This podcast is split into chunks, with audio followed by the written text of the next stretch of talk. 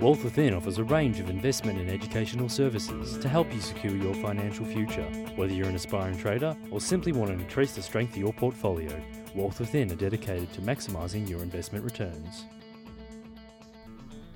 Hello, and welcome to Talking Wealth. I'm Janine Cox, Senior Analyst at Wealth Within. Today, I'd like to talk to you about NAB and AXA. They've been working together with the ACCC to try to come to some agreement as to what would be acceptable from the point of view of not limiting competition in the marketplace in the financial industry. As you know, we currently have four large banks in the financial services industry called the Four Pillars. And look, I've always said it would be a great idea to have a fifth pillar. But in order for this to happen, should the ACCC be able to orchestrate or hand AXA on a platter to AMP? There's got to be some sort of fairness test in there for all parties involved. Now, on the 15th of July, the deed of arrangement between NAB and AXA runs out, so NAB need to make an announcement this week. The ACCC have said that they'll knock the takeover back on the grounds that there'd be a concentration in wealth management platforms for NAB, and it would remove a key player being AXA. Now, one possibility that the NAB and AXA team have now come up with is the sale of the North platform. This is the controversial platform that the ACCC have been referring to, and that IOOF would be in the running to purchase the North platform.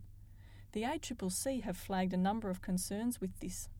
One, that IOOF may not have the distribution network it needs to really get a leg up in the industry and be seen as a competitor in the industry.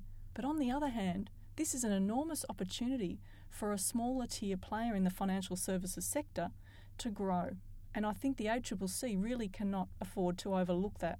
On the one hand, NAB should have an opportunity being in a free market economy like Australia, and yes, we do have regulation, but they should have an opportunity to grow their business and compete with the bigger players, Westpac and CBA.